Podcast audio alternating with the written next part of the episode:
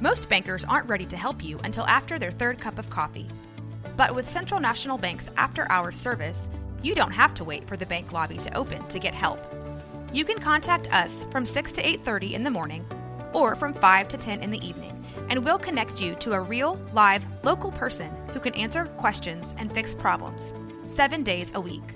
Bank different. Bank Central. Central National Bank. Member FDIC.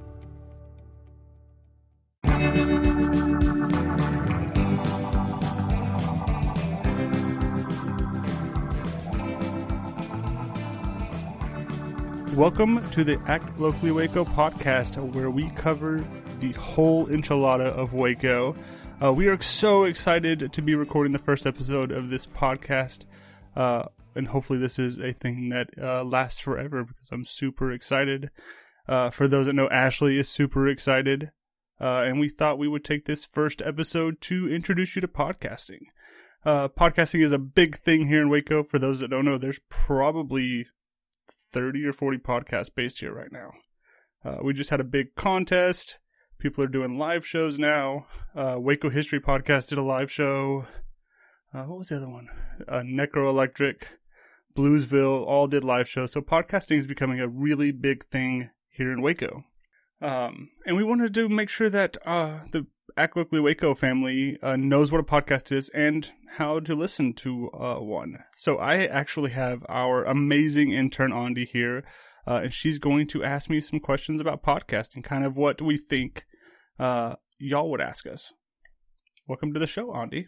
Thank you for having me. I'm excited to be here. Um, so let's just start out for people who don't know. Tell us a little bit about what a podcast is generally. So the way that I ex- my family was like this, they were like, "Oh, we don't we podcast. What's a podcast?" The way that I explain it is internet talk radio, but with more personality. Mm, that's a that's a good description. I think that's yeah. That's Yeah. usually the, the the one sentence line I give to my family when they ask what podcasting is.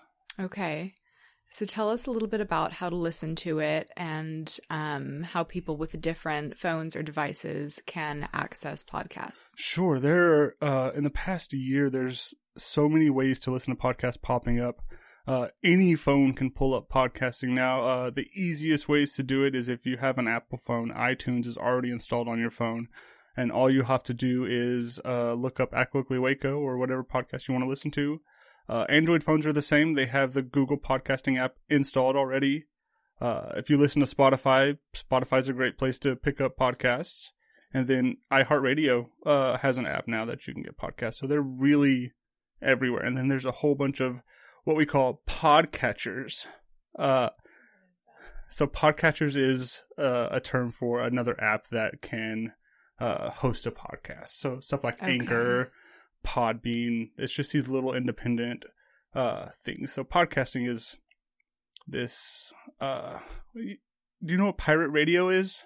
No, I don't. So pirate radio was when uh it was these off the books uh radio stations that you could find every now and Oh, yeah, So- yeah. Podcasting is still a lot of that. We're it's very spread out, but uh it's very you find something, you stick to it. Uh it's very much so still you can listen to it just about anywhere.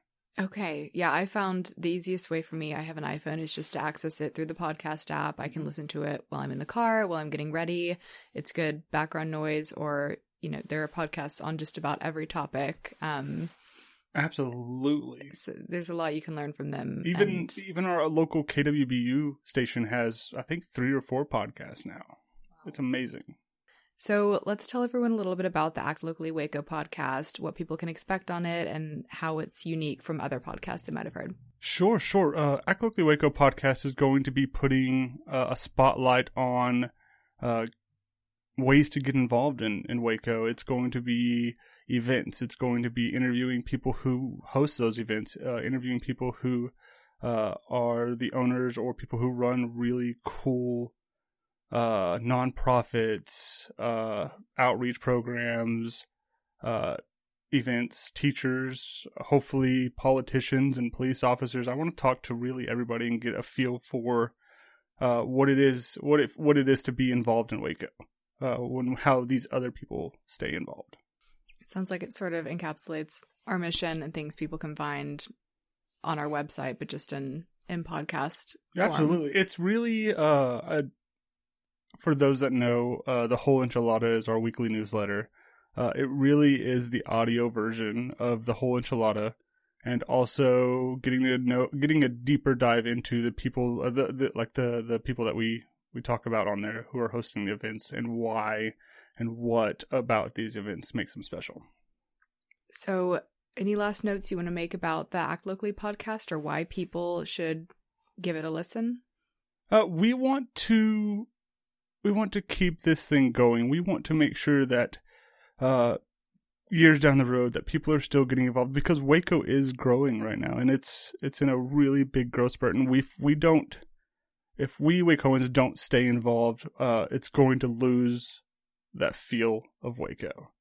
Uh, if we don't stay uh, in the politics, if we don't keep going to all of our events and making our presence known, uh, the the Wacoan feel is going to disappear. And I really don't want that to happen. Ashley doesn't want that to happen. Uh, we want to make sure Waco stays Waco. Yeah, yeah, I totally agree with that. I think the tourist boom lately is great, but Mhm. there's a certain authenticity to Waco that only comes from the community that was built by Waco natives, and that's something that we really want to foster. And I Absolutely. think the podcast is just another way to highlight ways to do that. And what are some other things that they're going to see from you, Andy? Uh, well, I am running Act Locally's Instagram this Mhm. semester, and I have a few ideas for that. Um, I'm also working on the weekly newsletter and um, hopefully helping Garrett produce the podcast from time to time. yeah, we're super excited to have uh, have you on. Uh, we're super excited about this podcast. Um, stay tuned. After this, we're going to actually do a short interview with the ladies uh, from Casa. Uh, so super excited about that. Uh, so this is really just the first episode. We want to give you a feel uh, for what this is going to be. It's going to be interviews. We're going to be talking. We're going to be talking about events for the next month. Uh, and, and and stuff like that. So if you or anybody you know uh, would love to come on the show and talk about what they're doing here in Waco, talk about a big event, uh, please shoot us over uh, an, an email. You can check you can find our email at actlocallywaco.com. There's also a contact form on there. Uh, other than that, uh, follow us on Facebook and Instagram and sign up for the whole enchilada.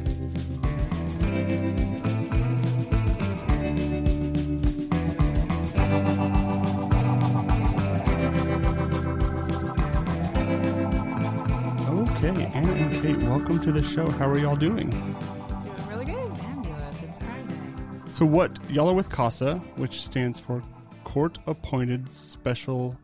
Advocates. Oh, so close. You were very Yes. close. I was so close. Three of the four. I was rooting for you. What uh, what do y'all do for this organization? We recruit, train, and support volunteers that are just everyday community individuals from Waco and McLennan County, and then they advocate for the best interest of children in foster care in McLennan County. So we match them with a case supervisor that's on our staff, that's their support person after they've been trained up, and then these folks they are matched with a child or sibling group that are in foster care.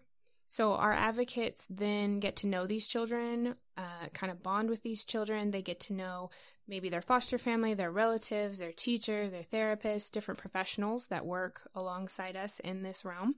And then ultimately, they make recommendations and provide information to the judge in the court uh, regarding the safety, permanency, and then overall well being of these children while they're in foster care, and then certain recommendations for the future as well. Wow, that sounds that's a mouthful, but that sounds like it's so fulfilling. That sounds amazing. Yeah, this is definitely a premier volunteer opportunity. Uh, there's real depth of relationship with these kids that these volunteers get to work with, and there's longevity to the time that you're walking alongside this child. And even some of our advocates um, kind of maintain connections with these children even after the foster care case has closed and remain a part of their life. So there's there's a real big opportunity for real impact on So- these children's lives. So this is a long term volunteer opportunity. This isn't something for a weekend situation. That's correct. Oh, no. we we need folks that are really committed to this mission and to these children. We ask for a minimum commitment of a year from our volunteers Wow. because that is the approximate length of a CPS case. And so we hope that they can be a stable adult to walk alongside these kids for that whole time. There may be other adults coming in and out of their life. It's sort of a time of chaos for these children. Sure. So we hope that their CASA advocate can be the opposite of that and be a consistent presence for them the whole time. So okay, do y'all do you two do you look for the people to be the the the point appointees? Are y'all looking for those people? Is that what y'all do? Yes. So I'm the recruiter and the advocate trainer. So sometimes we have people coming to us, which is always fabulous. But also, we kind of do recruiting in the community. Um, we reach out to churches, groups, anyone that will really have us talk to them. We're there, you know, sharing what we do, sharing our mission. And um, we've had some really great numbers this past fall and this year. So we're really excited. What are y'all's numbers? Are are y'all pretty staffed up right now? I'll let Anna take this one. I'm sort of the numbers person. hmm Um, there are tons of kids in foster care in McLennan County. There's around 700 kids in care on. Oh my gosh. day. Yes, it's Yeah. very, very many. Uh, CASA, though, our mission is to provide an advocate for every child in foster care in our community. We're serving currently about 180 of those kids, um, which is a bunch of them, but Sure. there's a whole definitely lot not all more. of them. Right. There's a whole lot more that need an advocate. So we are always actively recruiting to try to get more volunteers on our team. And each volunteer, they're matched with basically one case. So that Okay. could that could be one child, but it could be a sibling group. Sure. Um, and so, uh, you know, we have about 80 or so volunteers right now on our team. Uh, but once again, we're trying to increase that. What what is the number? What like how many volunteers would you say would you'd be happy with? We need several hundred to to serve all those kids. I Yeah. mean, if you you know take seven hundred kids in foster care and kind of break it down to you know maybe two to three kids per case on average, I mean that's several hundred volunteers right there. So. So we feel like we have a little, long ways to go, but we're diligently working to try to grow steadily. So We're you- getting there. Y'all are looking for people. Uh, Mm-hmm. How uh, how do people get involved? What what are the steps they need to take? Yeah, so um, I would suggest going to our website. It's casaforeverychild.org. Um, from there, you can submit that you're interested, and I'll reach out to you. If you want to reach out to me directly, my email is recruiter at casaforeverychild.org. Um, and then from there, you would fill out an application. We'd kind of talk through the process and we'd talk about training. Training runs every month. So part of it is reading that you do on your own time. And then about 10 hours of it is in person on Thursday evenings, which I run. And it's every month. So we really want to be flexible for people that can jump in at any time. Um, this month we have six people, which is a really great number to Oh, start wow. the year off with. Uh, last year, our biggest group was nine, and we're hoping to just kind of keep growing and the numbers keep going up. So So for someone who might be scared of that kind of the large time commitment, are there smaller roles that y'all are also looking for? Well, first of all, I would encourage people to not be too scared of it. Okay. Uh, you know, we have mentioned the year commitment. Uh, that that sounds like a tall order, but when you break it down, the amount of time spent it, it varies across that year, of course, depending on what's going on in the case and in that child's life. But it's about you know maybe ten hours a month of advocacy time Yeah. spent. Um, so we have young working professionals, we have parents, we have folks that, you know, we do have some retired folks and they have a lot of time to give, but some of our retired folks will m- work more than one case at a time, you know? So, um, I, I would encourage folks to not be too scared away by the you know the time commitment or some of the intensity involved here we have really good staff to support our volunteers as well. You do not have to be a child welfare expert to do this volunteer work. Our training is quality. And then once again you're matched with a full-time social work expert that is your support, your guide, your coach, your place to vent or debrief across your volunteer experience. And so we really walk alongside you as a volunteer while you walk alongside these children. So you're just there to give them a shoulder to lean on, some maybe uh, uh, something to do for fun, make sure they're being taken care of. You're not the one going out and doing like the house checks or anything we like that. We do a little bit of that Okay. um, to kind of be it, it, it goes alongside the other things you mentioned Sure. we're bonding with the child we're you know giving them some, some fun outings and things like that and but it is still more than a mentor or a buddy type of role. And Sure. we do train our advocates to kind of be another set of eyes and ears in the situation t- in case we need to you know report or bring something to light that's uh, hindering that child's safety or well-being. And so we do uh, talk to other professionals in the case and really get a good picture of the situation so that we can provide that information in court. So there's the there's the fun aspect of it Sure. with the child and then there's also some casework to be done basically Sure. And I hear I hear the Casa name all over Waco. oh that's good That is great. So we I, love to hear that I, yes I know y'all are doing lots of things in this town specifically. Uh, what are some events that y'all have coming up? Well, one thing uh, we have a monthly rotation of just information sessions, and so uh, you can look to our Facebook page for those. That's just a low pressure, no pressure way to come to our building and talk to Kate about CASA. If it's folks that might be kind of wanting to learn more, or not quite sure yet if this is right for them. It's just you can come ask questions and get more information. So we have those info sessions twice a month. Mhm. And then uh, our annual fundraiser, Crawfish for Casa, is right around the corner. Ooh. Yeah. yes, crawfish. It is in April, April 10th. And so we're going to be at the Phoenix Ballroom this year. And we're really excited about that. We have an 80s cover band out of Austin called Nice. the Spazmatics that so come fun. every time. And they they are absolutely our, our main entertainment. Uh, so they are so much fun. And Nice. so, yeah, you can go to our website, casaforeverychild.com, and uh, get tickets there if you'd like. We have table and sponsorship opportunities if that interests anybody. So we're getting amped up for that event. I love it so much. Is there any other big events coming up? Little We- events? Those are the main ones on our radar. I'm hoping to plan some things kind of as the year goes. We've moved into our new building recently this past October. so- Congratulations. Thank, Thank you. you. We love it. We have so much space and it's fabulous. Um, so if y'all didn't know, we're on the corner of Fifth and Concord. We were a church and we totally gutted it. Very fixer upper, and now Very it's a, Waco. Yes, very Waco appropriate, and now it's a beautiful building. So we're really hoping this year to kind of rev up um, things going on there, and we want it to feel like everyone wants to come and it's fun and it's a place where the community can kind of get together. So that's our goal.